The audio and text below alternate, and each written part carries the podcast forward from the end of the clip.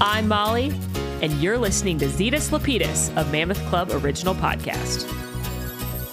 Hi, everybody, boys and girls. I'm Alan. I'm Molly. And I'm a quit. I mean, I'm Max. Oh God. I thought we were going to say it. We're triplets. And we're triplets. we're three babies. We're three out of five, We're triplets. which is more than I'd rate this movie. Um, Are you Adam or Eddie or another letter that's one of the first five letters of, the, the name alphabet. Of the That al- was very. alphabet. That was clever. was They really super- reached for was that it one. clever though? Uh, okay, folks, this is Zetus Lapidus. It is the podcast where we watch every Disney Channel original movie or DCOM in chronological order and spend way too much time analyzing them. This week we watched Quints. we sure did. It Unfortunately, is so bad. But boy, did we watch it. the basic show info of Quints, which is wrong, by the way, because I just did the math based on the end of this stupid movie, is 14 year old Jamie goes to desperate lengths to get attention when her mother gives birth to quintuplets. What? How, what's how's wrong? that wrong? Uh, Her She age? starts, she starts the movie at 13 and ends the movie at 14. So she's still 14. So she is 14, right? I'm, you know, sure. I just don't. Yeah, fine. You're right. I feel like this point gets this movie gets a lot of negatives, but that's Can't, that felt yeah, right. Don't, yeah, it doesn't. Yeah, you're right. The last the last three minutes of the film Alan, the, the thing is, correct. okay? The thing is, is if you pick at things that are correct, then it makes your other very reasonable and true criticisms feel like they don't carry as much weight, right? so we gotta, con- in debate, we would call this conceding the point. You know what? I concede that in the last three minutes of this film, she was 14. Therefore, it rules out the majority of this film, which is another 87 minutes of her being 13. And I concede that. Um, go. this movie was released on August 18th of the year 2000. Happy birthday, you! Stupid. Yeah. Bad birthday. Isn't it weird that we've had multiple birthdays. DCOMs come out on our birthdays? Yeah. I feel left out. Yeah, I mean, I'm sure you'll have one. Which It'll one hit was yours, eventually. Max? 13th year. No, no, stepsister from Planet yeah, Weird. yeah, but So not even not just Yeah, bad two DCOMs. birthday DCOMs, Yeah, but two, two of the bad- worst ones we Two watched. bad birthday it's DCOMs. bad birthday. Wow, lucky you guys. And both in the same year too. Yeah. Year- I mean, I guess that makes sense. This is the year that like production uh, Ramped up ramped up. We had a monthly DCOM, but yeah, weird. Did either of you watch this movie as a kid? I did. No, Yes. I did. You, I did not. I thought I, I thought thought it was a fever dream. It must have been another DCOM that was a fever dream because it sure as hell wasn't this one. I watched Molly, it. you did though. Yeah, you. Did. And you I remember liking it okay, but it was never like a favorite of mine. Oh, well, that Can't imagine up. why. Yeah, it's such a good movie. The top grossing song of the day was "Incomplete" by Sisqó. Did either of you remember that song? I don't know this one. This is the first time I don't know the song. Yeah, I. I feel Incomplete. no. oh, nice. Yeah, yeah. Yeah, you're you're welcome really for that one. That yeah, I really was do. I real. I mean, I had to really crank on that on that pun. Yeah. Oh yeah. I'm gonna look it up on Spotify right Me now to too, see what it because sounds like. When you said incomplete initially, I thought, oh, it's the Backstreet Boys song, and then you hit Sure, me- that was the first result from Spotify. and then you hit me with Sisqó, and I'm like, That dong dong dong dong. Sisqó of the thong song. Uh, Sisqó of the thong song. And this sounds like an R&B slow jam. Good stuff. Okay, good. It sounds like every other R&B song of the time. Right. Every every R&B slow jam of the year 2000. Correct. Correct. Yeah. Uh, the top grossing film of this week was The Cell.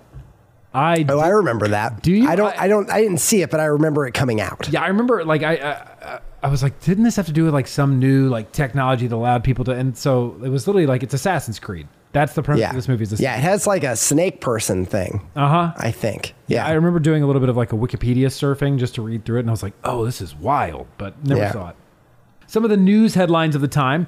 Uh, number one, Al Gore is elected as the Democratic representative going into the following elections. Good. Oh, we are we are getting into some hanging Chad spice. It's coming for you. Yep. The When inventor I of the think internet. Al Gore, though, I think of an inconvenient truth. Sure. I had to watch it in high school.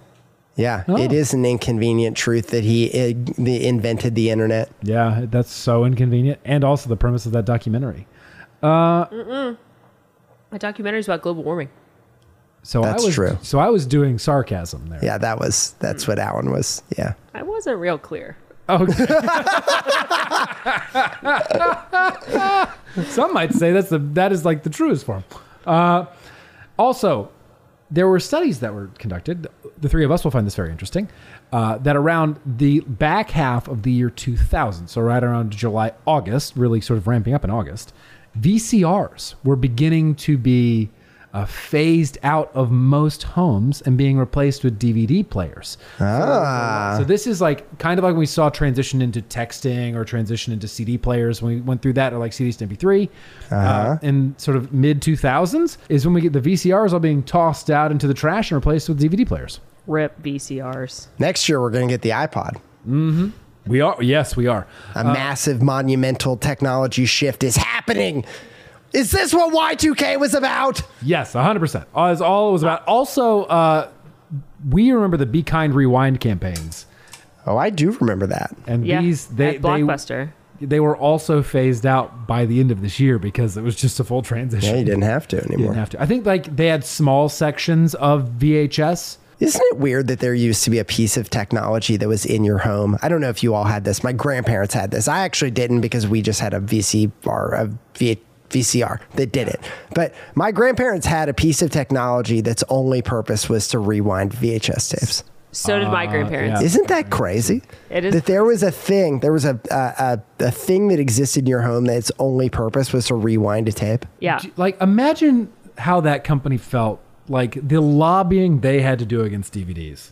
Yeah, they're like, we are going to go away, the way of the dinosaurs. More importantly, isn't it crazy that I still have a VHS player? Yes, we do. It sits in Max's. Uh, You know what's crazy is that that was the source of entertainment in the spare room that I would stay in for a couple of years. Actually, it's like, Yeah. hey.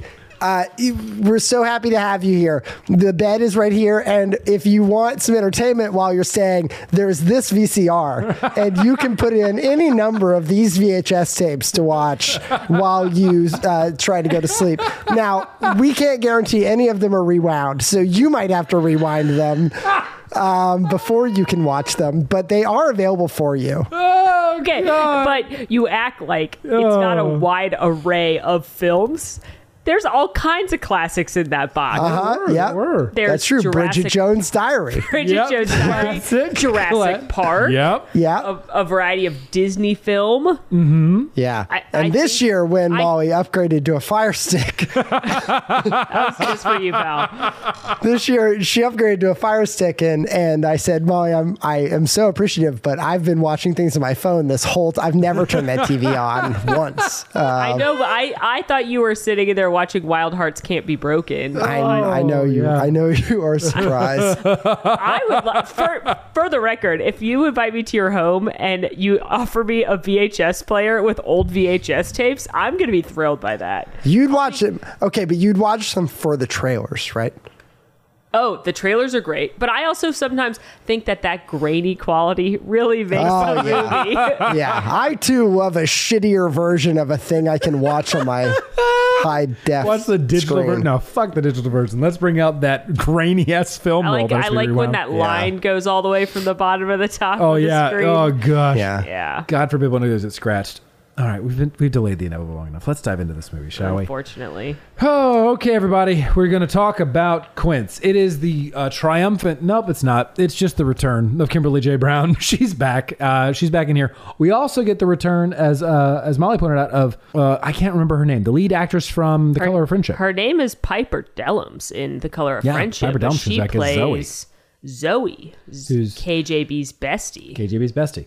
Now, at the start of this movie, we are introduced to what is truly the culmination of every single annoying concept that a DCOM has put forward to date. One, narration. Two, pausing freeze frames. Three, voiceover. And then they had the fucking audacity to introduce a new concept, and that is Kimberly J. Brown dead ass staring at the camera. I hated it. I'm so happy right now. I was so mad. Were you? This is shocking information for me. My God. For those of you listening, one, I apologize for headphone users. Two, I am gripping my mic stand so hard. He really is. I loathe this. Like it was just the the the, the audacity, the audacity of them to think those three shitty concepts would be made better by somebody staring into into frame. Uh-huh. No. Yeah. So they introduced the movie. Uh, little behind the scenes here. I watched this movie about three days before Alan did, and uh, in the second scene of this film, when I saw Kimberly J. Brown stare into camera, breaking the fourth wall, and explaining what was happening to Ugh. me, I texted and I said, "Well, Alan, you're going to hate this movie." and I, I, I, I mean, I believed you in concept, and then we started watching, and I was like, this is actively awful. Like I would, I almost let, and, and for no other reason than to do Zetus Lapidus, I watched the movie, and Yeah, Sure. multiple times Alan was like, "Can we can we stop watching this?" And I was like, "No, it, like I, we have to." You watch cannot. You can't. No, Trapped. you can't. So okay, and I, am sorry, I forgot. There's a fifth element that they introduced that I absolutely hated, and they do it throughout the film too. So we have Kimberly J. Brown as uh, what is what is her Jamie. name? Jamie. Jamie, uh, int- who, who sort of introduces the film and the concept. She is. It is literally as if they've they've read the script from Alley Cat Strike, and they're like, do more of that everywhere. All your whole movie, but more, and that's her job. It's that plus Miracle on Lane Two, the fantastical scenes in Miracle on Lane Two. Oh, sure. Right. Yeah. They, they bring that back. But here's but also uh, a call and response with the audience, and she, which is truly next level. Hey. we haven't. heinous. and she is so condescending to me, Oh, the yeah. viewer. She thinks Oh, I'm yeah. a dumbass. She really does. She really does think you are a dumbass. And this is like this is the kicker. She gives away the full plot of the movie three and a half minutes in. We are we are net, n- under 500 seconds into this film, and she's like, "Here's the plot," but she looks into camera Into your eyes. and says to you, audience member, us, it's not going to be lame or boring. Bullshit. She bold-faced lied to your face. Both. She is a pathological liar, Kimberly J. Brown, in this film throughout. And it's because of these sort of freeze frame, fantastical, like, cut scenes we get. She cutaways and she's like, No, you didn't think that would actually happen, would you? I hate you. KJB in this movie.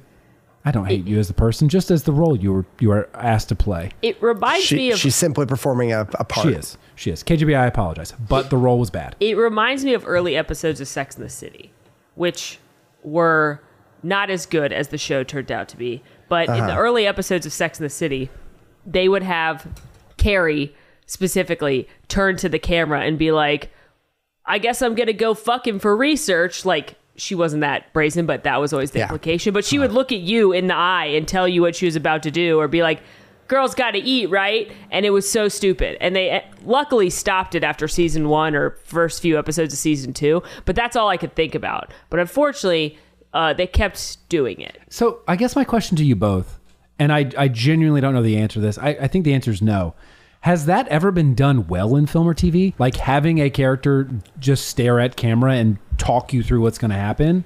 Like Yeah, it's I interesting. It- It's so interesting you ask that question, now because as Jamie was looking at camera and uh, saying things, asking questions, and eliciting a response, and then and then responding as if I had responded, I was I was brought back to what I think is a, a pinnacle of television, and it's going to be a little insulting for me to even say the name of this TV show in comparison to Quints because I think it's doing it an incredible disservice to to compare Quints to this because I kept waiting for her to break out the mail song uh, as if this was an episode of drag Blues of Blues Don't you do Clues. that to Blue. I she was she is the proverbial Steve in the Quints universe, Don't- and no.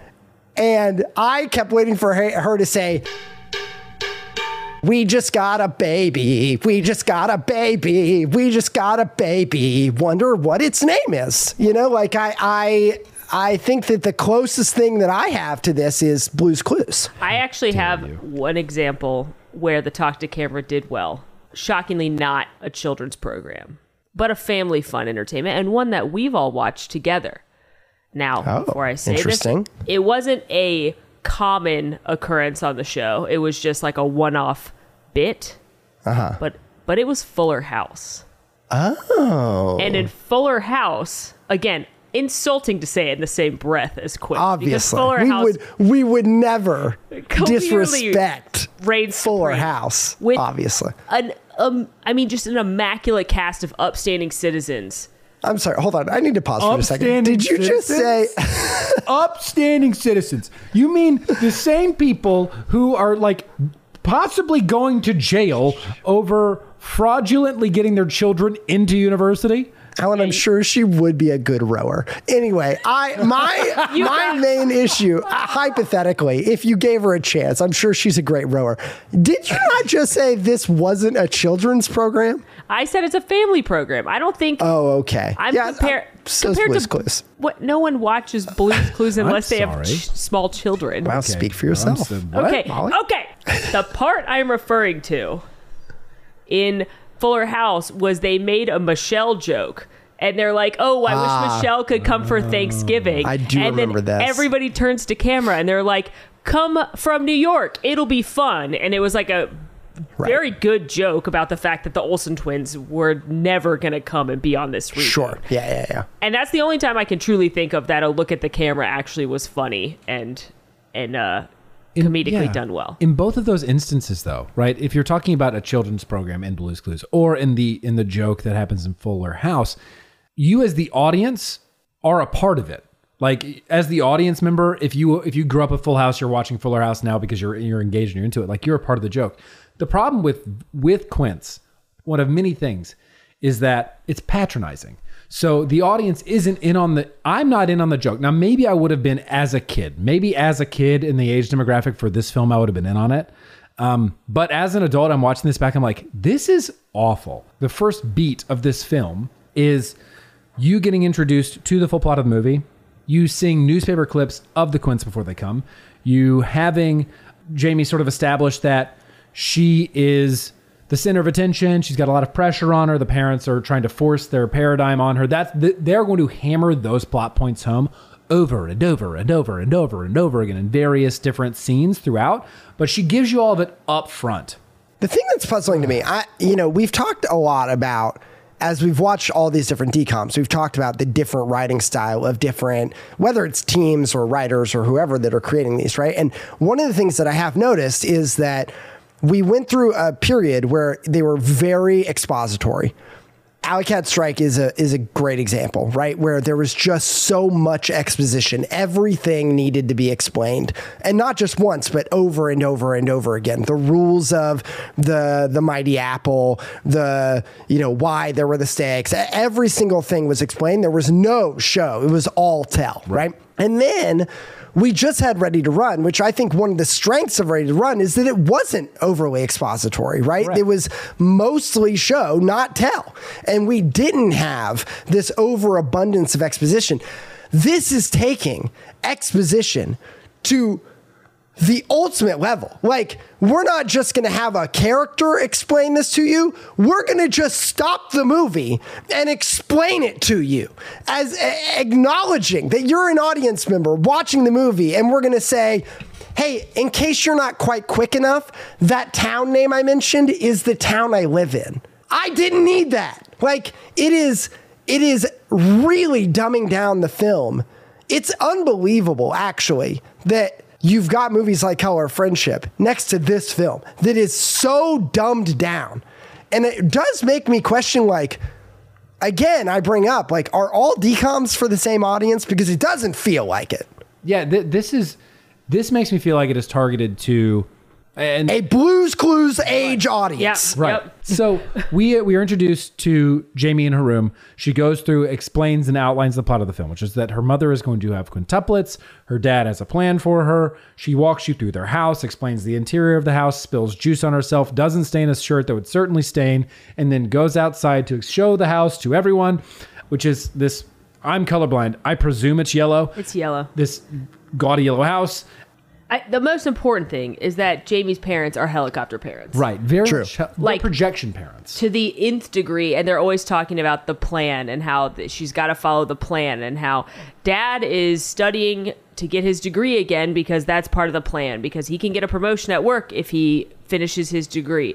You find out that the plan for Jamie at this point is to get into George Washington Magnet School next year for high school, which is a science and math school, but she's not actually very good at science or math. And uh, it doesn't seem like she actually has any intention of wanting to do those things. And they explain that through two scenes of her getting her report card. So she you you were introduced very quickly to her friends as well, Bradley and Zoe.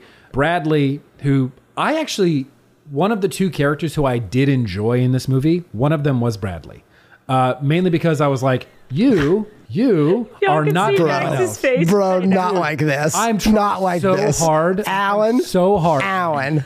He is one of the worst characters in this film. I, I actually think Bradley's on the better half.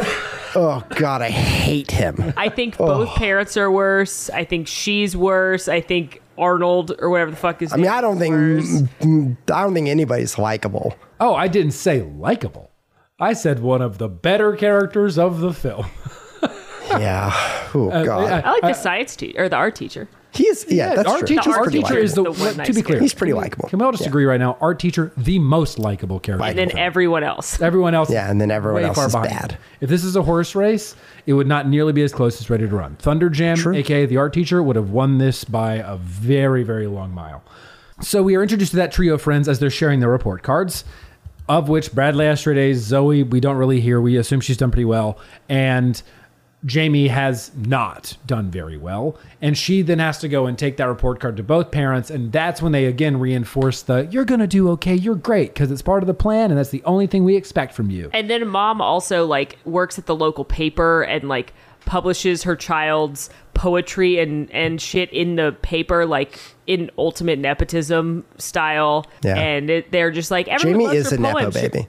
Yeah, they're like Mm-hmm. everyone loves your poems. Like everything's great. It's just as an only child, I did feel this a little bit, but my parents never like put me in the local paper. I, it, Can I say I, I do feel some kind of tension though with the way they react to her grades because the message is about like there's all this pressure because we need you to get to magnet school. She shows C's and and I don't I mean neither one of them react particularly negatively. They're supportive of her. Like it wasn't like she's in trouble. It wasn't like we're going to go get you a tutor. It was like you'll do better, you'll improve, you're going to make it. Like there was support there. I didn't feel the like anger or disappointment from you underperformed. my takeaway from that scene was one of they're driving this my parents just don't understand narrative because of how saccharine their response is there it is it is overtly positive almost to a degree that feels fake like the hmm. parents are forcing it. So when i watched it it was it was like you know what? You're gonna do great because it's the plan. It's not here today but you're gonna make it and it's all good. And what they're not doing is asking their kid what would make like what are you what do you want Or to do? or being realistic maybe. right.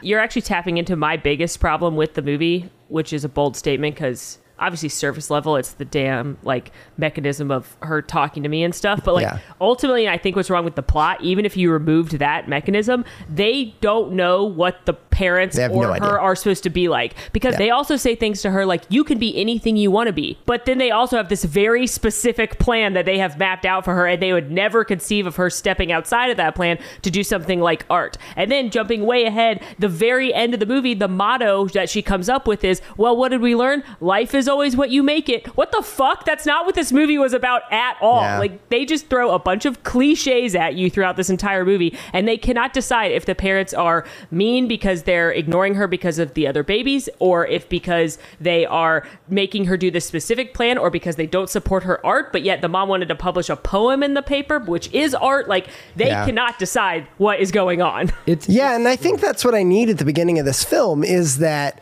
as Jamie is setting up the world, regardless of how she does that, obviously we all mm-hmm. don't like it, but as she's setting up the world and she's establishing the static world of like helicopter parents that put a lot of pressure and have a plan for me to succeed, and maybe that's pushing me in a direction I don't want to go, we don't actually ever see the negative side of that. She gets bad grades, they don't seem disappointed. They don't punish her for that. There's not any negative. But what we actually need for the narrative is for her to say, Mom and Dad, I want to be in art club, and for them to say, No, you're not allowed. Right. But instead, we just have Jamie self select out. And so we never actually know how the parents would respond. And they try to, they actually, I think they tried to introduce it unsuccessfully in a conversation that Jamie has with her dad when he gets back home. So, like, they have the report card sharing, they all get back home together, they're over dinner. And the dad talks about, I really love photography and started talking about, like, I wanted to do that and I wanted to do this art thing and I wanted to have this i photography was the thing I wanted to do. Mm. And Jamie looks at him and is like, Well, when you take pictures now, it's all blurry and it's not even in focus. And he's like, Well, I never got the chance to practice the thing I wanted to do because it wasn't part of the plan. So it feels like that moment is meant to, and but but the problem is they play that moment after Jamie is already self-selected from art. So even if they had had her self-select out of the art club after that conversation with her father, even that in terms of timeline and flow of the movie might have helped it a bit. But regardless, we have a lot of this stuff being driven home that's very surface level and it feels weighty, but there's no but there actually isn't any weight behind it. There's no substance behind it. You know what movie does this well? What? High School fucking musical does mm. this plot well. Mm. High School Musical does the That's true. We Yeah. want you to be this You're thing, right. not this thing. We're gonna actually make fun of you for doing this thing, but Yeah. you want to do that thing. They have a whole song about Yeah. it, status quo. And and I don't want to I don't want to belabor this point, but I think what you just said made me think of something, Alan, which is like here's another piece of tension this movie needs. Dad needs to be successful. Yeah. Like do you know you know how you build in the idea that the plan is what you do? Is you make somebody that has given up passion for money and you show the tension of well I stuck to the plan and now I can support for the family and maybe I don't get to do photography but at least I can provide this life for you. And he has chosen to take this path and you have the daughter that wants to take passion over the like plan. Instead, you have a dad that followed the plan. And what is he doing? He's going back to school because he doesn't make enough money to support his family. Like it, and like I, I'm not saying, man, do whatever you want. Good for him for going back to school. But you need the tension in the writing to actually give weight and like instead it just doesn't it doesn't build any tension we never see her parents say no to anything she does before or during and after the quints Right. And to build on your point, dad not having enough money to support the family isn't a problem just when the Quints come along. They Mm-hmm. make multiple jokes and comments about how like when they're like step into my office because he's a he's the general manager of like a, a hardware store it seems and Right. like he's like step into my office and they go sit on the empty toilets in the plumbing rack and he's like when I get a promotion I'll have a much bigger office and then they make Right. multiple multiple comments about how much overtime he has to work later and it's like you're right it's it's not like His plan is a bad plan. Like that that's the problem. and it's not to say like you can't have a really good life working as a manager of a store, but because he's being so stickler about the plan, he like it would be much more efficient if he was a millionaire or Right. like working on Wall Street making a ton of money and like anyone would say i think i think i just want to add on like people would say like well it's, it's more complicated than that. It's because he hasn't been successful that he's trying to project this plan onto you because he wants you to have a better life. This is a freaking DCOM. Like it needs to be simplified. It needs to have clear conflict and clear tension. And the clear version of this story is dad has given up passion for money. He wants you to be successful. This is what he did so he wants you to have that life too. I, I understand the like i want a better life than i have had that is seems really muddy with the whole Quint story. Like that's a different movie. There's Yeah. too many things happening, and again, Yeah. they can't decide what they wanted. She can't decide what she wants. The parents can't decide what they want. No one can decide. It's really wishy washy. We need Johnny Tsunami again, where the dad, same thing. Dad is very regimented. He doesn't want you to be like his dad, who gave up everything. He doesn't want you to be like his dad, who gave up everything to be a surfer. He wants you to make something of himself, and he doesn't ever have any fun. But he makes like you need that because again, you're right. It's a DCOM, and maybe if we were not so wishy washy with everybody, we could drop the frickin' talking to me. Right. It, the- it seems that the talking to camera is a device that is intended to add clarity because there are so many threads creating this very tangled ball of yarn.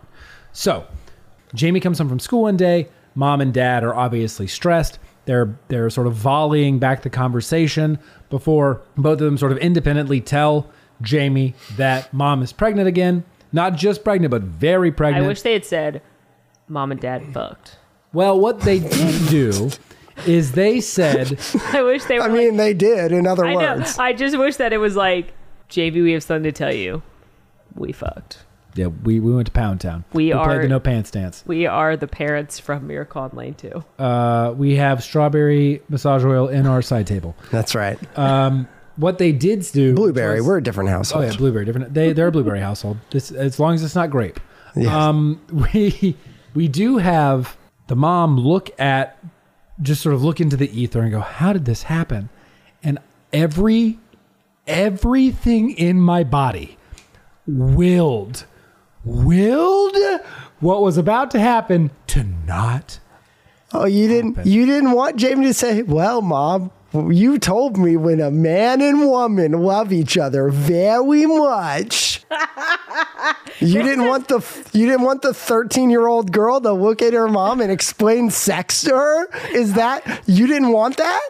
Is that the closest we're going to get to a sex talk at a DCOM, or do you think we're going to get more?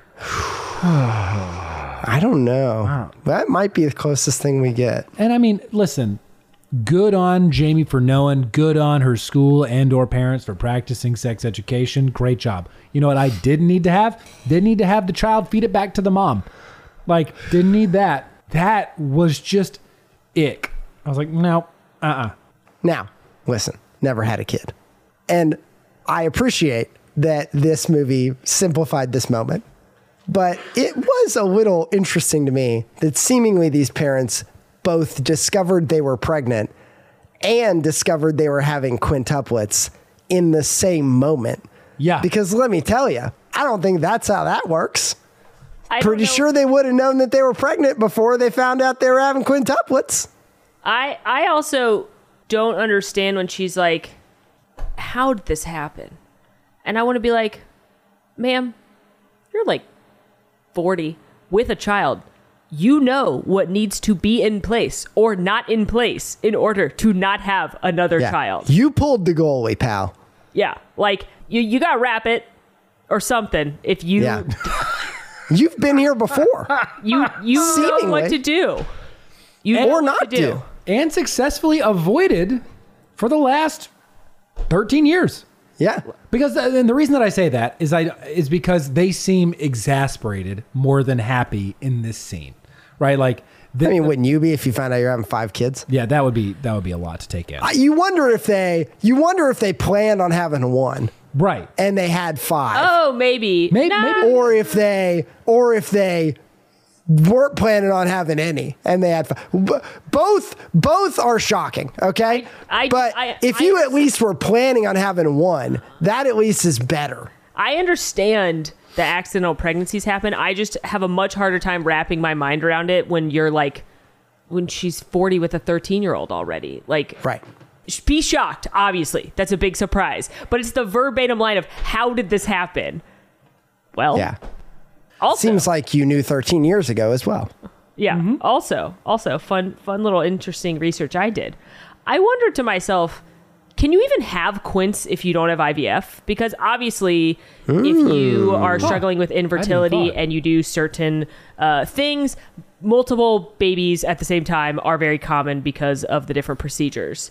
And if you have IVF, the odds of having quints are six in 10,000. Whoa, six in 10,000 is the number I read.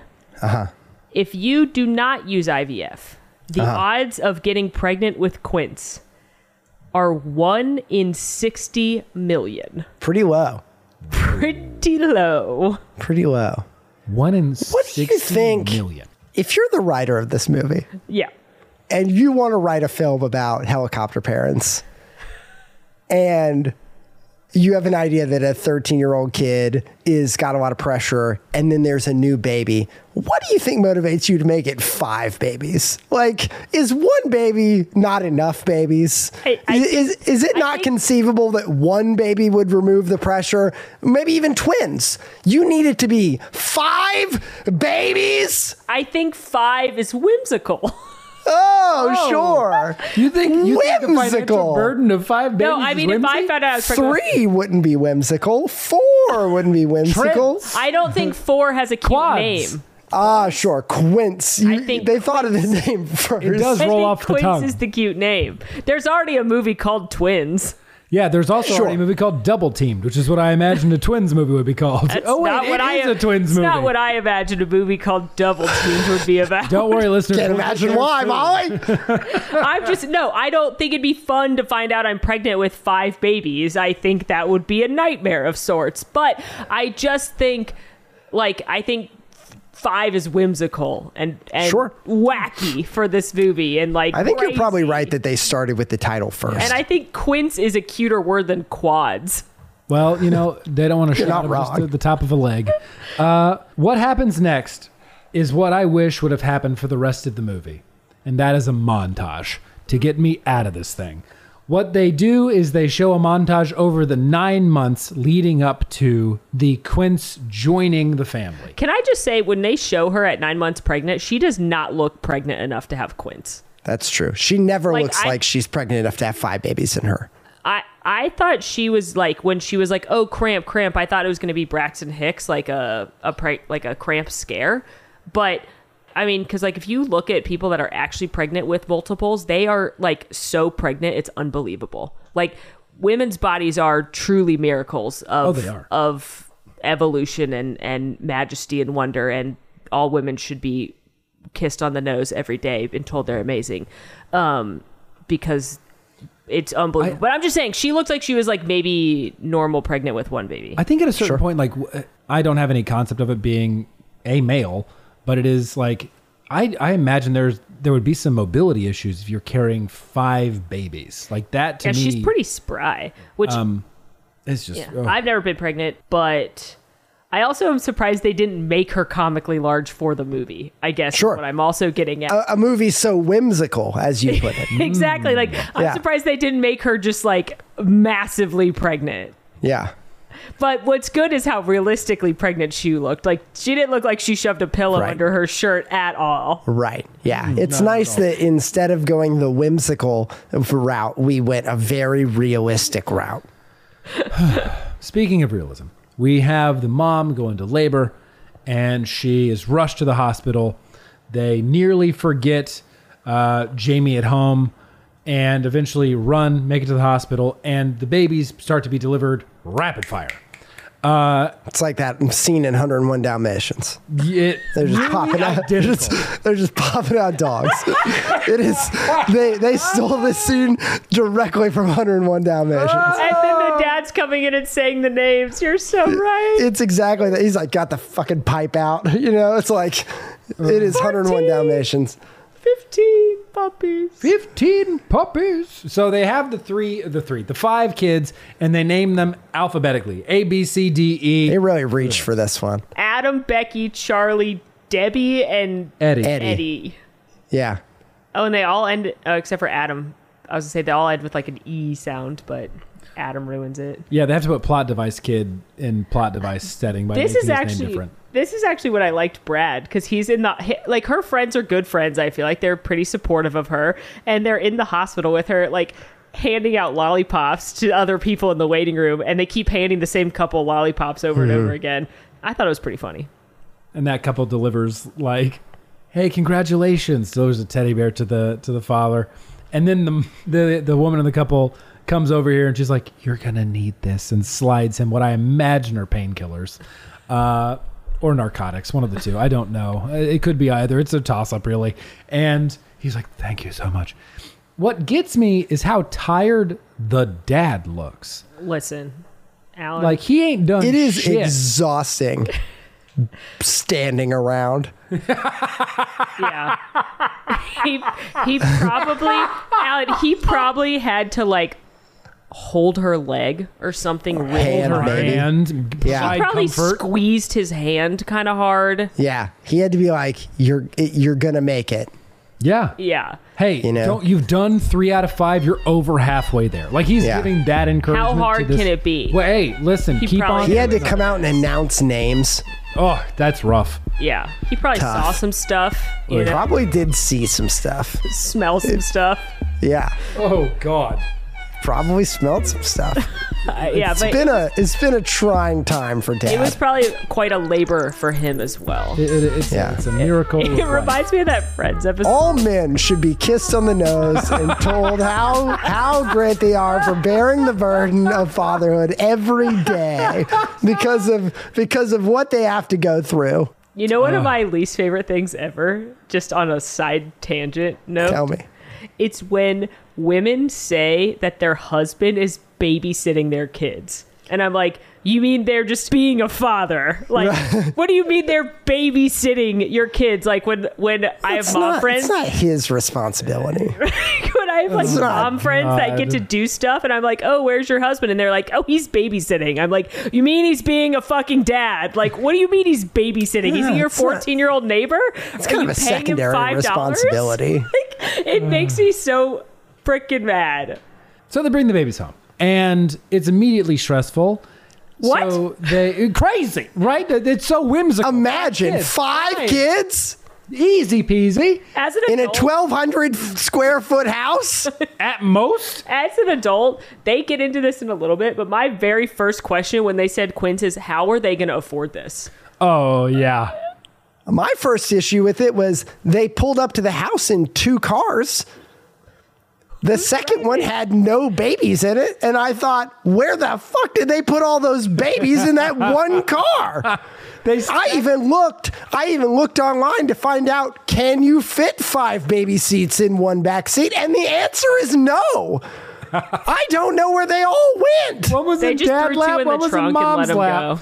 Oh, That feels illegal. it is, but it's the early. You can't even have them in the front seat. I know. God. Very dangerous. Okay, so the babies come home. They introduce a nanny character, uh, Fiona, Fiona. of Shrek and. And so Fiona arrives and she is a, has a terrible fake Scottish accent and A is- plan. She has a plan. another plan. Mr. G's a big fan of hers. She does True. not give or address any of the children by their names. She assigns them numerical values. True. One, two, three, four, five, and Might be six. easier. we get some te- I, I think it's supposed tension where jamie's supposed to feel like she's not getting the attention she wants from the parents because the parents are tired taking care of the kids and this is when we get jamie spending more time at school trying to find her independence and we see that represented in her joining the art club that is the the genesis of her joining that particular club in school Yeah, she joins the art club not because she wants to, but because she doesn't want to be home. Not because it's actually a thing she wants to do. It's because she just doesn't want to be around Fiona. I think that's another good point as to how bad this plot is.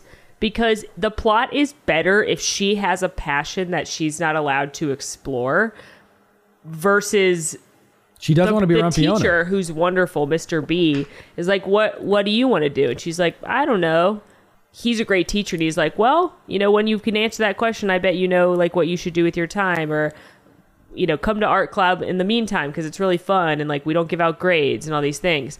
But I again think this movie's better if she has something she really wants to do. The the whole idea of the quints is that now she has the freedom to to work outside the, she's not being noticed. It's the like the upside of the quints in the beginning is oh i'm not getting helicopter parent. They they aren't paying attention. Now i can sort of work outside the plan that i agree molly it works so much better if she had something she wanted to do this whole time.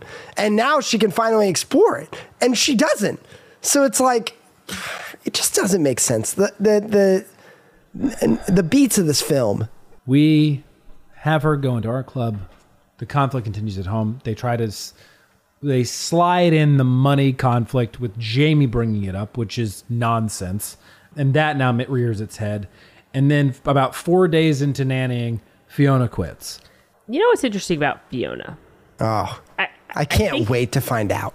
What I is- think it's what's interesting that you brought up her fake Scottish accent. That's bad. Um, and it's definitely fake because the actress who plays Fiona, Robin Duke, is Canadian. Oh, this is happening. Oh, she's from Fantasyland. She is, Oh. and I recognized her immediately because she's in one of my favorite shows that takes place in Canada, Schitt's Creek. Huh. She, How interesting. Yeah, she plays Wendy, who ends up being. Uh, she's a store owner, and she employs David Rose, and she becomes a, a friend of David Rose. Um, and I love Schitt's Creek. I don't know how much you guys have watched it. It's a phenomenal show, but it uh, stars Catherine O'Hara, the mom from Home, Home Alone, Alone. uh, Sally from Nightmare Before Christmas as Moira Rose, the pinnacle of a great TV character. Um, but you know, I love it when big celebs make cameos on other popular TV shows. Sure. Yeah, sure. And Catherine O'Hara once made a cameo as Dr. Deborah Ratcliffe on Modern Family, another very popular sitcom. Yes.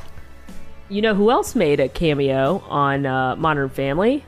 Kevin Hart as Andre, Phil's neighbor, and they kind of bond over their kids growing up too much, and then the two of them end up like building a treehouse together. It's Sure. really nice. Kevin Hart also played CJ in Scary Movie Three. You guys remember the Scary Movie movie? Of all of the Kevin Hart movies, you went with Scary Movie 3, huh? And you know, and you know why I did?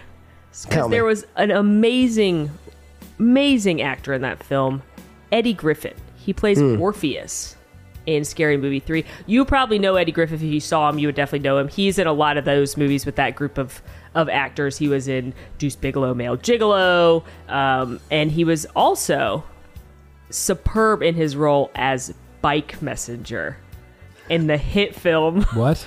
Armageddon. What? Bike Messenger, huh? Messenger? incredible. Yeah, I'm, I'm a major role. Along, Blockbuster. Alongside Eddie, you had J. Patrick McCormack, who played no relation that I'm aware of. I, If, is if we're related to someone that was in Armageddon and you haven't told me yet, I'm going to be very upset. Molly, now's the time to tell you. I don't know. Oh, well, Oh, we should wow. find out. 20, 23 and me sponsor us. Uh, yeah. J. Patrick McCormack, maybe or may. m- relation unknown to us. Yeah. Could be, could be. Yeah. Yeah, who, who's Jay? Could- Jay could Patrick, call cousin. us. Yeah. You're, you're listening. We know. he plays uh, General Boffer. Sure. in that film. Uh, he also sometimes takes on a more comedic role. He played Dean Mooney in National Lampoon's Van Wilder. I love that movie. You guys love that movie? It's a great No. one with uh no a little Ryan Reynolds action alongside Ryan Reynolds, leading lady Tara Reid. Ah. Remember her? Yeah. She uh before the Sharknado film, she played Gwen Pearson in that film. She also notably played Vicky in American Pie. A classic film, a classic film that Truly. uh, also stars Jason Biggs, but more importantly than Jason's Biggs, his dad is played by Eugene Levy. Oh, another Schitt's Creek person. I was And going to we're say, are you coming back through Schitt's Creek? Am I coming back through Schitt's Creek? Am I going to pair Moira Rose with her beloved husband Johnny Rose? You bet your ass I am. Huh. Because you know who else was in Schitt's Creek? Not just Fiona.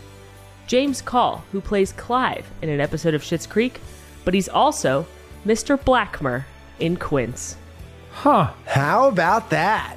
And I just think it's so interesting that not one, but two people from this absolute dog shit film ended up in what is arguably one of the best sitcoms of all time. Uh, well, we, I mean, we did say we like the art teacher the best. So at least the go. best character. Yeah.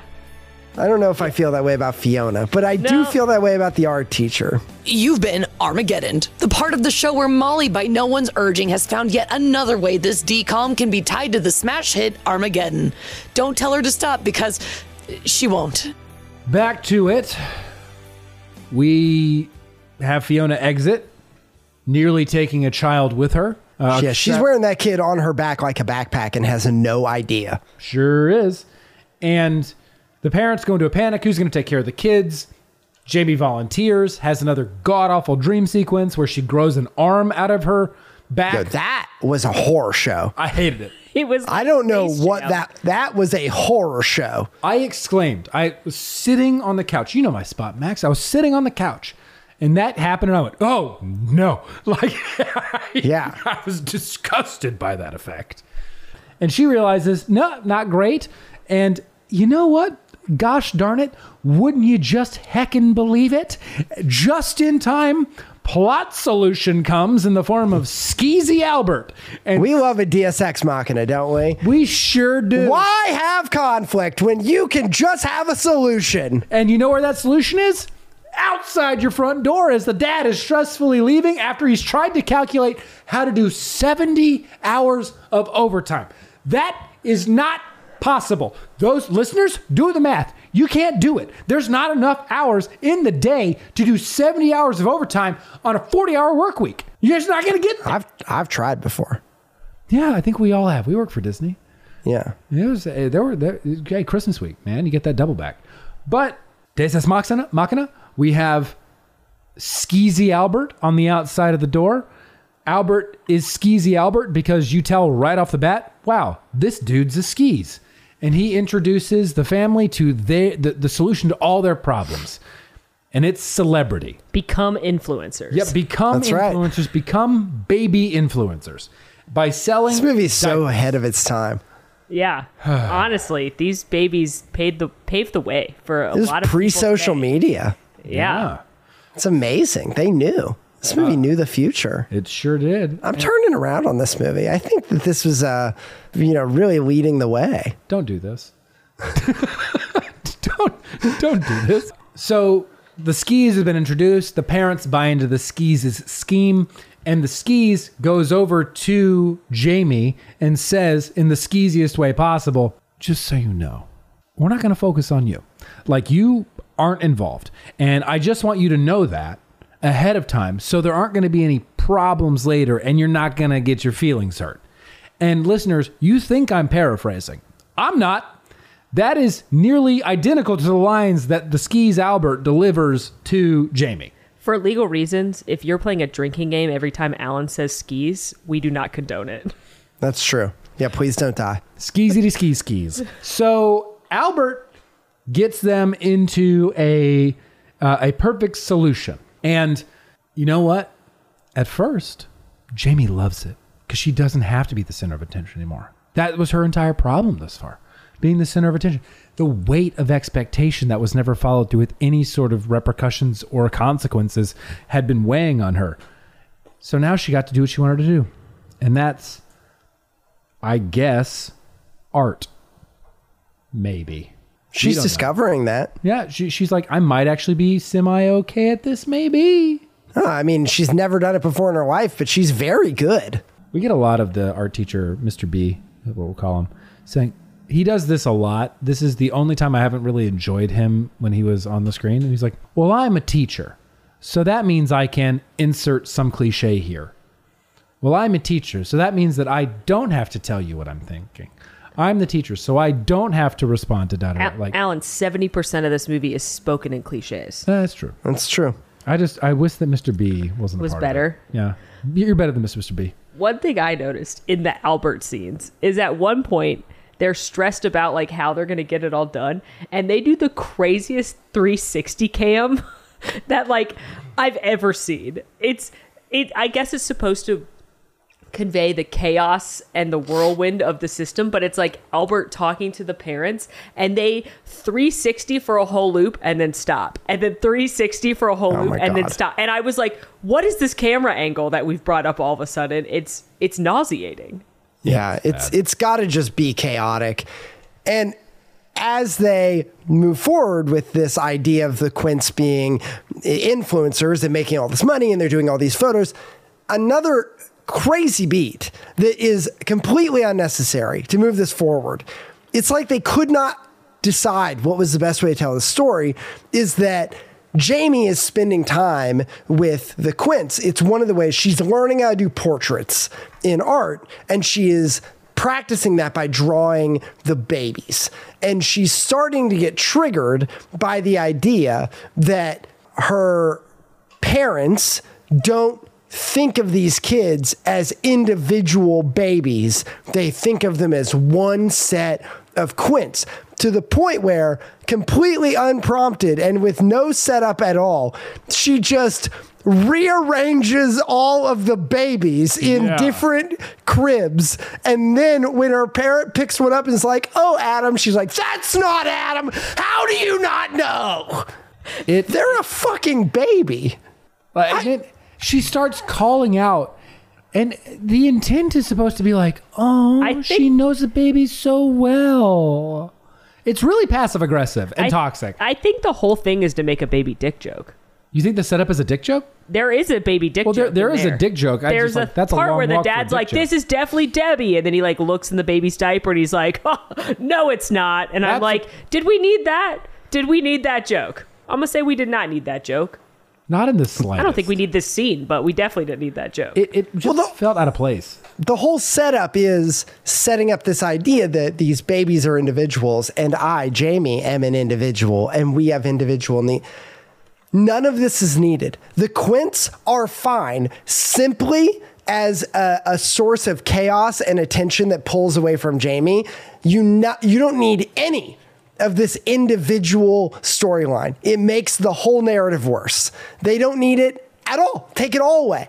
Just the idea that Jamie is not getting any attention, that Jamie has important events that are missed because of the Quints, that the parents don't have time for Jamie. That's enough. You're good. Nothing else is needed. You know where this prove that? crazy idea that every baby should be able to be uh, t- uh, treated as an individual. They are fucking six months old.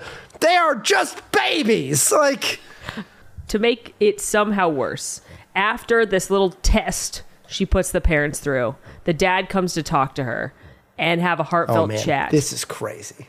and Wild. she, he says like basically like did we mess up like what can we do for these babies and she says and i quote just love them like you love me i'm sorry is this whole movie not about how she doesn't like how her parents treat her the whole plot of this movie is that she doesn't like how her parents smother her and helicopter her. And this is her chance to say, you know what, dad, don't put as much pressure on the kids as you put on me or whatever. But she says, do exactly what you're doing with me. I love it. It's great. What? You know what I love most about that scene, Molly, is the dad describes remembering how cute she was when she was a baby and how small she was and you know remembering back to when she was like the quints. And then he looks at her and i will also quote i think i love you as much today as i did then. I, i'm sorry. What the fuck? what? I think i love you as much today as i did the day you were born is the quote you think you do Of all the things to say in that moment, that is that it, that ain't it, chief. That ain't it. So after that ridiculous scene between dad and daughter, which I think let's just say for for ease, that entire scene of Jamie rearranging the babies and that whole interaction n- needless, not needed. What we needed was her to just be drawing portraits and then be like, "Look at what I'm doing." Enter art conflict again. That would have solved everything and would have been 10 minutes shorter, which is exactly what I want from this movie. I want it to be the length of a Fuller House episode. That's all I want. And we get to following scene babies are going to do a commercial. Parents are in a tizzy. It's a big day for Jamie because Jamie has a parent teacher conference. But al- yeah, but also, th- is this before or after they let her be in the commercial? Or they're gonna This is let this is before because they do another scene that's nearly you're right, you're right, identical you're to this that has setup. oh my god! So parents are like, okay, yeah, great, it's gonna be awesome, cool, cool, cool. We'll definitely be at the parent teacher conference. I thought, no, they're not. And Obviously not. C- Clearly not. Which, by the way, if they had just done this scene, it would have gotten the message across about individuality instead of what we have just gone through. Right. That's that's what I'm saying. Is that like you don't need any of this like babies are individual bullshit. It's just so much projection and generational trauma in such a in, in 90 minutes, and I just can't. So Also, like again, no children, but I, I'm pretty sure if I had more than one baby, and especially if I had five, I probably wouldn't know which one's which. I would be luck. I would be thrilled that they were sleeping. I think you're just trying to survive. I think, yeah, think exactly. I Those kids are six months old. You are a set of parents trying to keep five kids outnumbered. alive. Yeah, you're Man, you are outnumbered. outnumbered. You are just trying to survive. numbers are not in your Yeah. favor. I- like You know, I would know what my kid's name is because their crib would be labeled. And then if my 13 year old daughter went and took them and rearranged them all without telling me, I wouldn't know any of their fucking names. They all look the same. They're babies. right. Uh, the parents meet the parent teacher conference. And this is when I had very mixed feelings about Bradley because Bradley and Jamie have a very wild interaction. And that's when you learn, and it's been suggested thus far, but that's when you learn overtly Bradley has absent parents. Unnecessary. Uh, why? Why? Not needed. Why? This movie has 17 plots. You know who doesn't need development? This side character. Like, I, ca- in that moment, I'm like, well, now I care more about Bradley. Like, You've just his tried to develop five babies as individual characters that have personalities. Why are you focusing on this side character? Uh, his story, honestly, with as few lines he's spoken, as smart as a kid as this is, I want to know his story. Actually, I'm sorry, you expect me to both know that Bradley doesn't have parents and that Eddie has a penis? That is too much information for me to process. There's so Don't worry much though, info. JB will look at the at the camera and explain it to you. Oh, she, yeah, she's gonna. Eddie has a penis. I, Brad's parents suck. yeah. In this moment, Jamie is uh fucking Ron Weasley for the record. Everything I hate about Ron Weasley comes to play right here where I always am so annoyed when I'm in my Harry Potter uh era which is going on like 30 years now when Harry when Ron complains to Harry about his parents and it's like cool at least you have parents. Right. like that's all I got from this scene is she's like wah my parents wah wah wah. And like does this suck for her? Yes. And i'm sure as a 13 year old girl it sucks monumentally. But the fact that brad comes back and is like cool well my parents have never been to one thing i've ever been at and i would kill for one look that your parents give you. I was like okay it's ron and harry. Got it. Yep. Hey, He's like, he's like, yeah, but when you get a good grade, you, you, it feels good. I like, don't "Oh." need validation from other people. i'll be in therapy later like Yeah, this this I'm going to have I'll a tell really high bill for all of the therapy I'll be getting. Golly. Jamie goes home to the parents, and the, she doesn't come out and say anything to her parents. She's very passive I would do aggressive until until she like weasels it out of her dad that they missed an event. And then the mom has the audacity to try to defend her actions while the dad is undermining everything the mom is saying by like, it's okay, you can be mad at us. Like, what a confusing message and relationship right there. But then mom is like, why don't we get you a spot in the commercial? The reason that we didn't go is we were prepping the Quints for their big commercial tomorrow. And mom goes, to make it up to you, we'll get you a spot in the commercial. And I thought, Mom, you idiot. She doesn't want a spot in the commercial. She just wanted you to be there. She's been very clear this whole movie that she does not want to be involved with the Quints at all. So naturally, Jamie goes, Really? You mean it? I could be in the commercial? And I was like, What the fuck is going on? This is consistent character development. It makes a lot of sense. When when we cut to the commercial, she doesn't want to be in it anymore because Albert Now, hold on. bag. Yeah, I, she did want to be it. Let me ask you, Alan. Would you want to be it if your role was literally shit? I would have said no from the beginning because I understand consistent character development. Like this twist and turn is unnecessary. This entire sequence is unnecessary. It adds nothing to the overarching plot. But you're right, Max. They put her in a diaper and have her role play a turd, and it is just. I But wouldn't she want to doesn't be do a turd either. She doesn't Like, want to. She doesn't do it. It is a bit shocking when the parents say to Albert, Hey, Jamie wants to be in the commercial. And even though Albert said, Well, Jamie, like, we're not going to feature you. It's all about the Quints. We can't have you in. Albert says, Sure, we'll make it work. We'll put her in the commercial. It's something you're not expecting. But of course, it's because she's going to play a bad role. And she ultimately declines to be in the commercial because they put her in a giant diaper costume. So we go back to the school. And Jamie is feeling some kind of way. Obviously, she was just asked to roleplay a shit. And That was a, that was a full diaper, though. yeah, I mean, if you if you, if you were wondering, that, You that baby needed changing. yeah. There was there was a hell of a load in that. Y'all there. ever been to a baby shower where they play the uh, the chocolate candy bar? bar No. the diaper game. I have not. There's don't this want to. horrible game that people play at baby showers where they get real diapers and they melt various chocolate bars in them, and then they pass around, and you're supposed You have to smell them. To Don't they also put things them? like horseradish and stuff in there? You're, well, no, they it, it looks like shit because it's different chocolate bars, and then you have to smell them and guess guess which one each each of them is.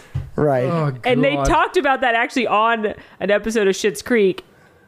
And Alan was like, "Is that real?" And I was like, "Yeah, unfortunately, that is a real game that is played commonly at baby showers. That's ridiculous. yeah, they show that game in Gilmore Girls at one point, Yeah. so I'm, Yeah. I'm familiar with it. It's it's a real thing that uh, people do. The entire crux of Jamie going back to school is for her to again express to her friends that she is frustrated because she feels she's not getting attention. She's finally articulating that. Brad, in a not very good way, is like, just go talk to your parents. And then Mr. B comes in, and Mr. B, by the way, spits some facts here because Jamie asked Mr. B, hey, is the magnet school that I want to go to better than other schools? And he's like, what what I don't like is that he tries to get out of the conversation, which goes against his character thus far. I thought that was a joke. Well, I hope it was. I, I genuinely do. And then because he does come back around and he goes, and he spits facts. He says, you know, people get into college from anywhere. Some people who are successful don't have to go to college. Some people are, who are successful don't go to magnet school. Some people who are successful might not even graduate their high schools And, some people that go to college don't do anything. Don't do on- anything. and don't do anything. Yeah. Which is This is the best part of the movie, by the way. best part of the movie. Agreed. Just Mr. B saying the truth. Spitting very real facts about the education system. And that is an epiphany ish moment for Jamie, but that is then followed up with another really touching moment where Mr. B is like, hey, you should want to come to the art gala uh, in this weekend because your art's on display. And she's like, no, it's not. And he goes, no, I've nominated your art. You're really good. You should come because I think you have a good chance of showing your talents. you know who we haven't talked about much is Zoe. And I think Zoe might be the best friend in the entire universe, at least in the realm of 13 year old girls. Because she's incredibly supportive to all of Jamie's whining all the time. She comes over to help babysit the babies all the time, which is like not what 13 year old girls want to do generally. And in this moment, when she dragged her friend to art club, even though she's been in art club forever working on various art when her friend who just showed up because she had nothing better to do a few weeks ago gets nominated for the big art gallery zoe is nothing but happy and excited for her Right. there's no moment of like oh i wish that would have been me or like any she's just immediately so excited for her friend and I feel like Zoe also a top contender for best character in the movie. Again, the bar is very low, but also I feel a little sad because I feel like this was quite a demotion from hmm. Pi- Piper in Can I say, honestly, shocked they didn't write that narrative point in because God knows they love writing in unnecessary character beats. Right. I'm shocked. I'm shocked we don't get a jealousy plot point that comes in in the in the last third of this film. Yeah, because then Jamie could be having a pity party that her parents are ignoring her because of the Quints. She's also mad the Quints aren't individuals. She also doesn't like Albert. She also Brad's mad at her because she's whining about her parents, and then Zoe's When he gets mad good at- grades, he gets, he good, gets grades. good grades, and then Zoe's mad at her because she's jealous. It's not her fault that she has talent. Yeah, it, it could have. We could have had her just had everybody be. Yeah, it's a real missed opportunity here to to not write that plot line. In. In, in my script, plot line. that's in. Yeah, that's It's an extra seven minutes in my Yeah. in the extended well. cut that I. You know what I needed in this movie was an extra seven minutes. Let me tell you. Yeah. They come home from this good news, and Jamie shares it with her parents. Hey guys, can you come to my gal? The parents, uh, first of all, they have that that dumb cutaway scene with her. She subverts expectation again, lies to you. It's like You guys didn't think that was actually how my parents were going to react, did you? where they are angry, and instead the parents are very supportive, which again flies in the face of the narrative and the plan we've heard thus far. And like, we'll absolutely be there. This is, we want to support you. We want to see you be successful. Great. We'll make something happen to take care of the Quints. Skeezy Albert comes in not three minutes later and is like, hey guys, I got you invited to the governor's dinner. You guys have been nominated the best parents of the year, which what a what a crazy award that is if that's real. and it's also on the same well, they don't say this, but you know this as the audience member. It's on the same day as Jamie's gala. And the parents thrilled, over the moon, couldn't be happier. Skeezy, Ale- uh, Skeezy Albert and uh, Jamie have a, have a look exchanged. Jamie reads the invite that says it's the same day as her gala, doesn't confront anybody, runs from the house with the worst show of fake crying I have ever seen. She ge- she gets down like the emotions and the sounds and everything else right. It's just Gets the actual lip- tears that were missing. the missing. lip tremble. Yeah. Oh, the lip tremble was epic. The lip and I mean tremble that was good. genuinely. Like genuinely a very dramatic but lip tremble. but not a not a tear to be seen. I I mean, listen, she's eighty percent of the way there. It's just now they just had to have the extra tears. So This is the this is the conflict. This is the climax we all knew was coming, right? There's going to be something important for Jamie. There's going to be something important for the Quints. Mom and Dad are going to have to make a choice, and we all knew. We all knew this is what this movie was going to. It's the obvious con- like climax moment of the movie. We've been building towards it. We didn't need half of what got us here, but it's nice that we've arrived. and Jamie expresses her emotion in a really healthy way by tearing up her artwork. That's right. Inexplicable, uh, Yeah. to me. Inexplicable. Is it not a physical manifestation of how she feels about the Quints? I think she likes the Quints. I because No, she. she's she resents them. She wants to tear their faces in half. whoa. But She wants but to she- murder babies. Jamie wants to murder a fucking baby. She wants to absolutely fucking kill these Yeah, you, babies. you think it's a coincidence that the next scene, one of the babies is in the hospital? Jamie fucking hurt that baby. She she put that fucking baby in that hospital. Oh my God. We just wrote a much more interesting movie for the record. Yeah, it's it's on a it's on like a, a very dramatic Hallmark film. It's not a DCOM. Okay, but Probably not on I, th- Hallmark. I, Probably the I- Travel Channel. I think that she Southern Fried Homicide. that no, that's investigative discovery, and damn, do I love the yes, it would be on investigative discovery. Channel. That's what it would be on. Um, I think that it truly is her being like, well, my parents aren't going to come anyway, so what's the point? But that also flies in the face of everything this movie's about because the movie's supposed to be about her finding herself and her own passion, and it's just so stupid. But yeah, she rips up a bunch of her artwork. And there is an intervention with Bradley and Zoe and Mr. B, where Mr. B saves some of the stuff, and it cuts through. She she ultimately like that res- somehow resolves the entire situation where she's like, I'm not even gonna go to the gala anymore. Uh, and Mr. B is kind of like, all right, you don't have to go. Your art's still gonna be there. It'll be lonely, is what he says. Your art will be lonely. We get to the next day at school after a very terse morning uh, at the at, at Jamie's household. She's in art class, and the principal comes in, tells something, whispers something to Mr. B. We know hmm. there's conflict. Mr. B comes over to Jamie. He's like, "Hey, everything's okay, but I've got some news to share with you," which is like n- Never never something you want to hear. And then he drives Jamie to the hospital. Mr. He being Mr. B, which who's teaching his class? He's letting him free color. Feels like one of her parents could have come and picked her up. Right. They Li- forgot about her though. There you go. Uh, well, There- What was I thinking? Yeah. It, could, it could, couldn't be anything else. They arrive at the hospital.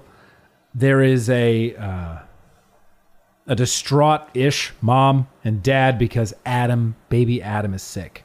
He's got his fever just spiked. He's very, very sick.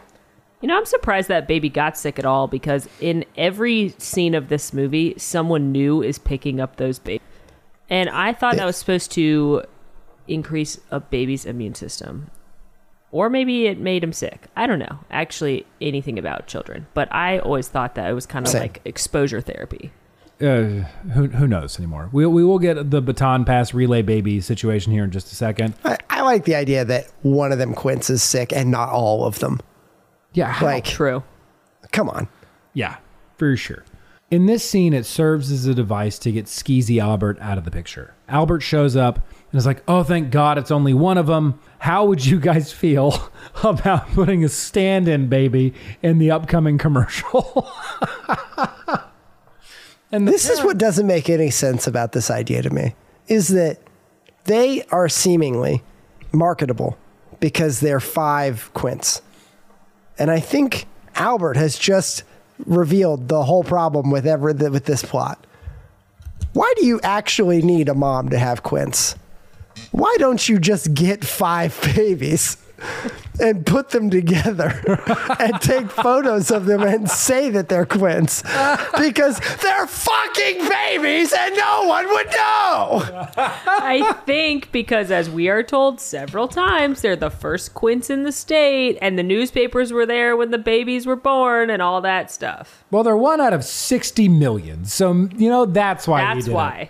Why. I guess. I'm with Albert, though. I don't think anyone would notice if they got Literally, literally zero people would notice. They're really giving up the bag here by not. like Right. all their all their pictures are like grainy, small newspaper Oh, they're pictures anyway. Or like, The year 2000, we don't have HD phones. Come on. I, I, yeah, they're fine. the family cuts ties with Albert because Jamie stands up to him and the parents support Jamie and they cut Albert loose. Well, this is the moment that they realize that these are not one set of quints, but five individual babies. That are five because when we were driving this, when we were driving Adam to the hospital, we realized that not all five babies were sick, just Adam was sick. And that means he's his own baby. What the fuck is this movie doing? What is this? What is happening in this Who's film? watching the other four babies? Nobody. They're alone. A neighbor, probably. It's a good question. They never establish anyone that can help them ever. That's a whole plot device at one point. Is that they don't know anyone that could help them watch the babies. It's ridiculous. They're, they're alone. They'll they'll be fine. There's four of them. Look after each other. So sure, they, the babies are watching. each They're other. watching each other. Well, because they're individuals, and one of them is a really good caretaker for the other one. Yeah, Eddie. Debbie is a really good leader. Mm, yeah. Eddie has taken on that fatherly burden of babysitting, and he's he's looking after the other three children. God. So this scene only serves as a way to kick Skeezy Albert to the curb, and it does so. Adam comes back home feeling well, and the parents go to certainly not a green screen of Barney Fife's manor.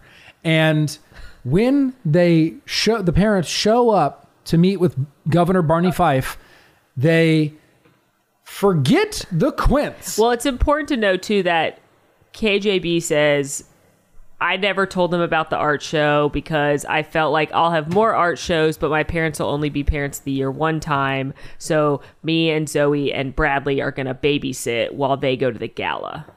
Conflict resolution. It happened. Mm. Growth. Growth.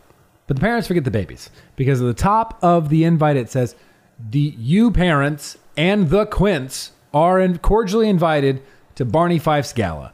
You parents have no value without these five babies. mm-hmm. Mm-hmm. That's what they're saying. That's what they're saying. He needs a picture for the gram. Barney Fife needs that photo for the gram in the needs the year 2000.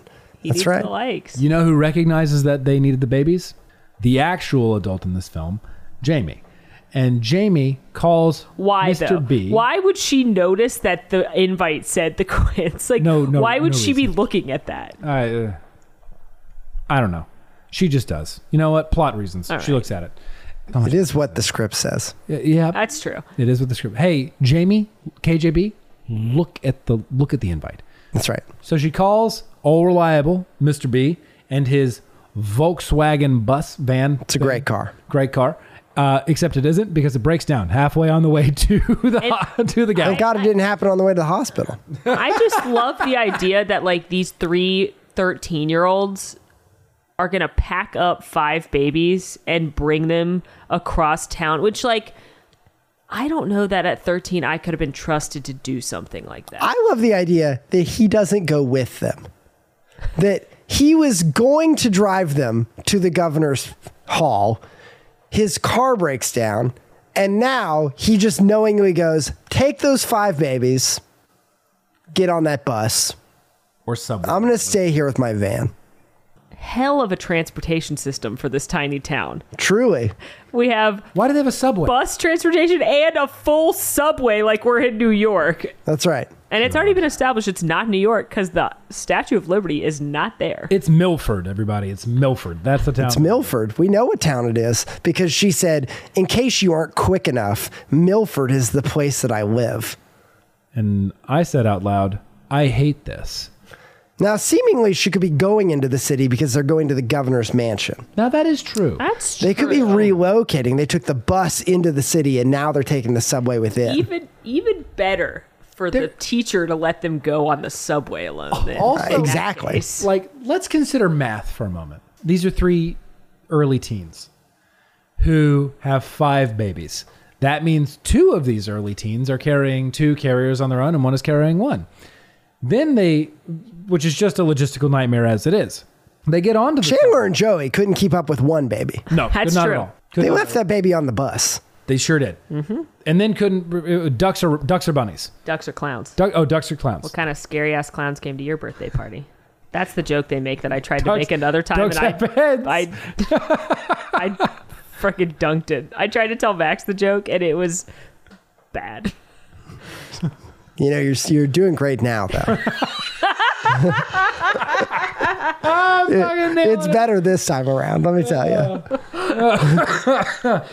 So they encounter scary bikers on the subway. Sure. There's a looming approach. Meanwhile, Barney Fife is like having an absolute meltdown that these babies are He's not going to at send the National Guard to go get the Literally sent babies. the state troopers out.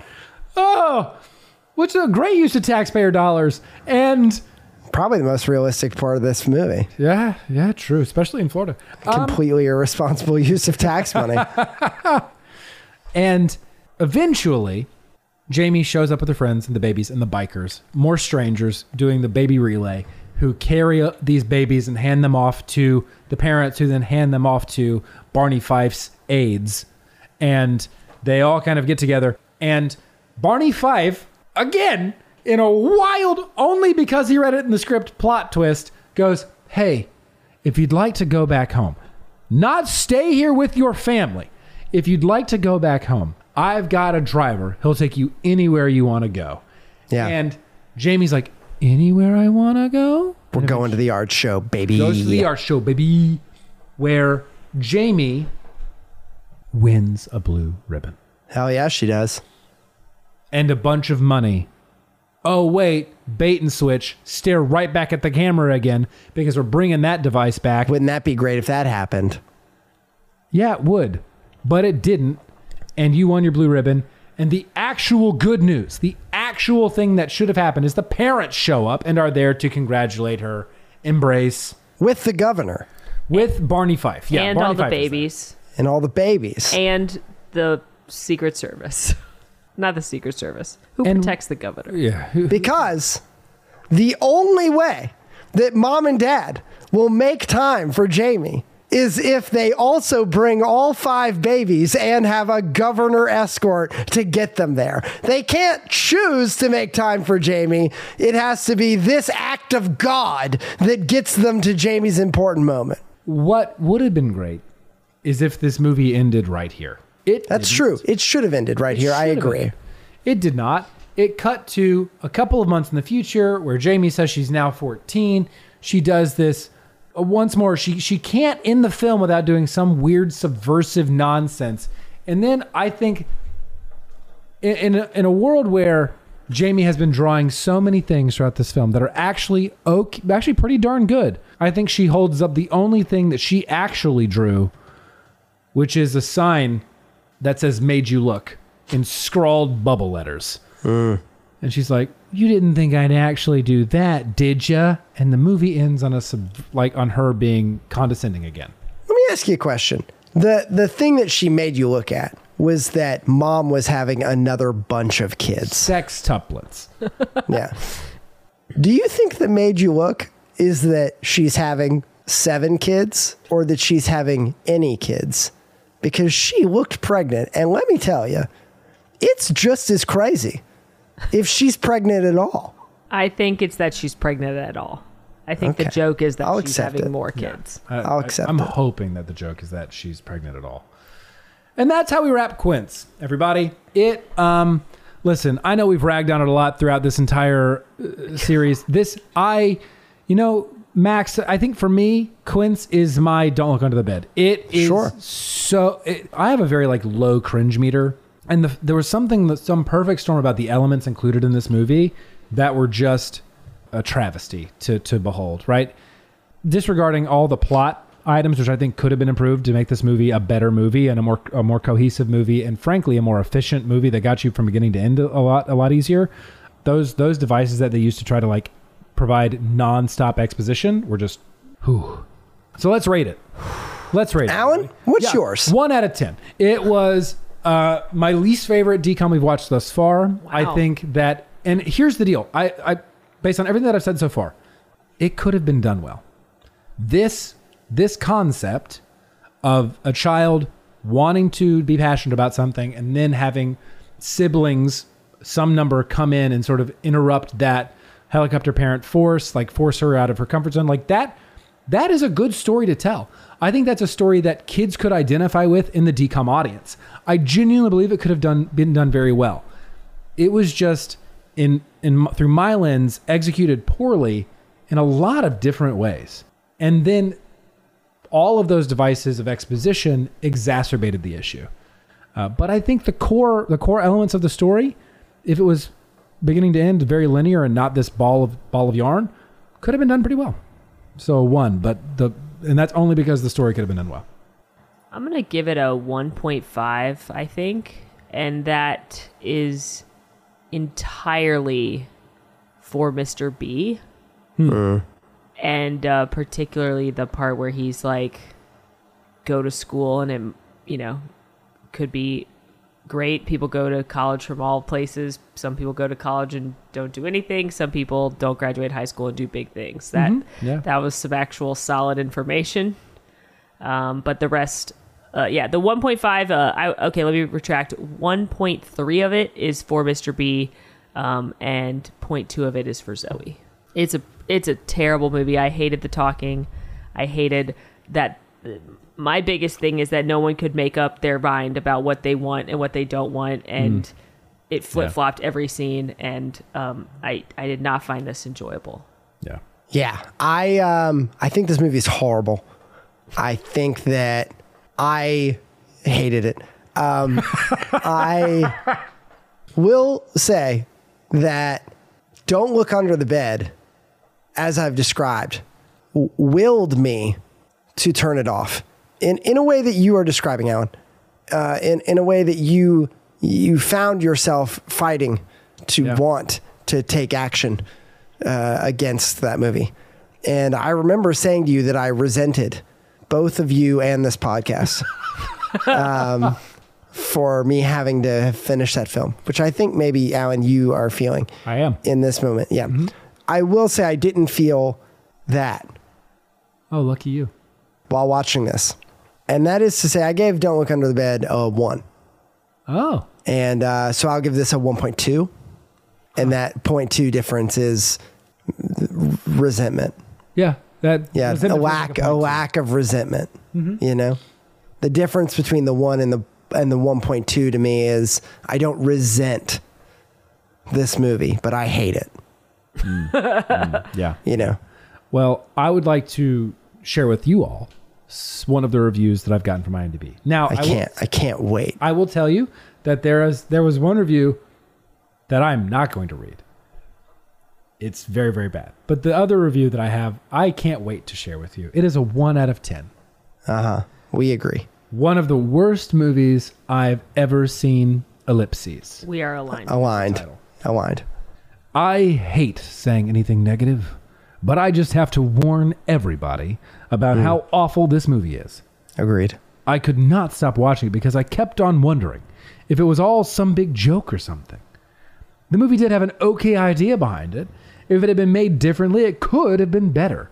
The main character gets so annoying throughout the movie that you'll want to throw your television out a window. Hmm.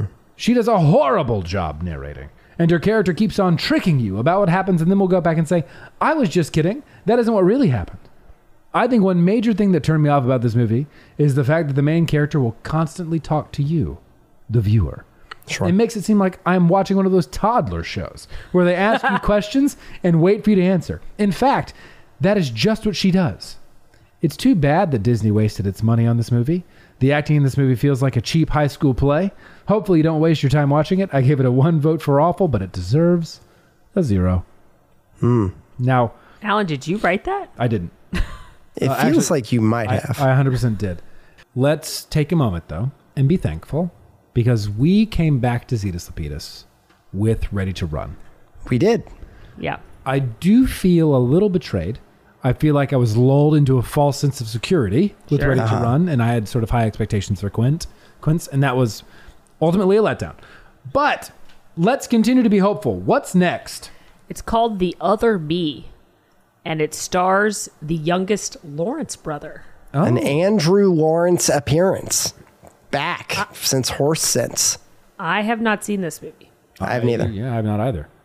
We're we're entering this sort of transition area where I think we're going to go through, and I'm not looking at the list right now, but I think we're going to go through a period where I'm not familiar with any of these titles until I haven't seen any of them. like High School Musical. There are going to be a few I think that you've seen coming up before High School Musical.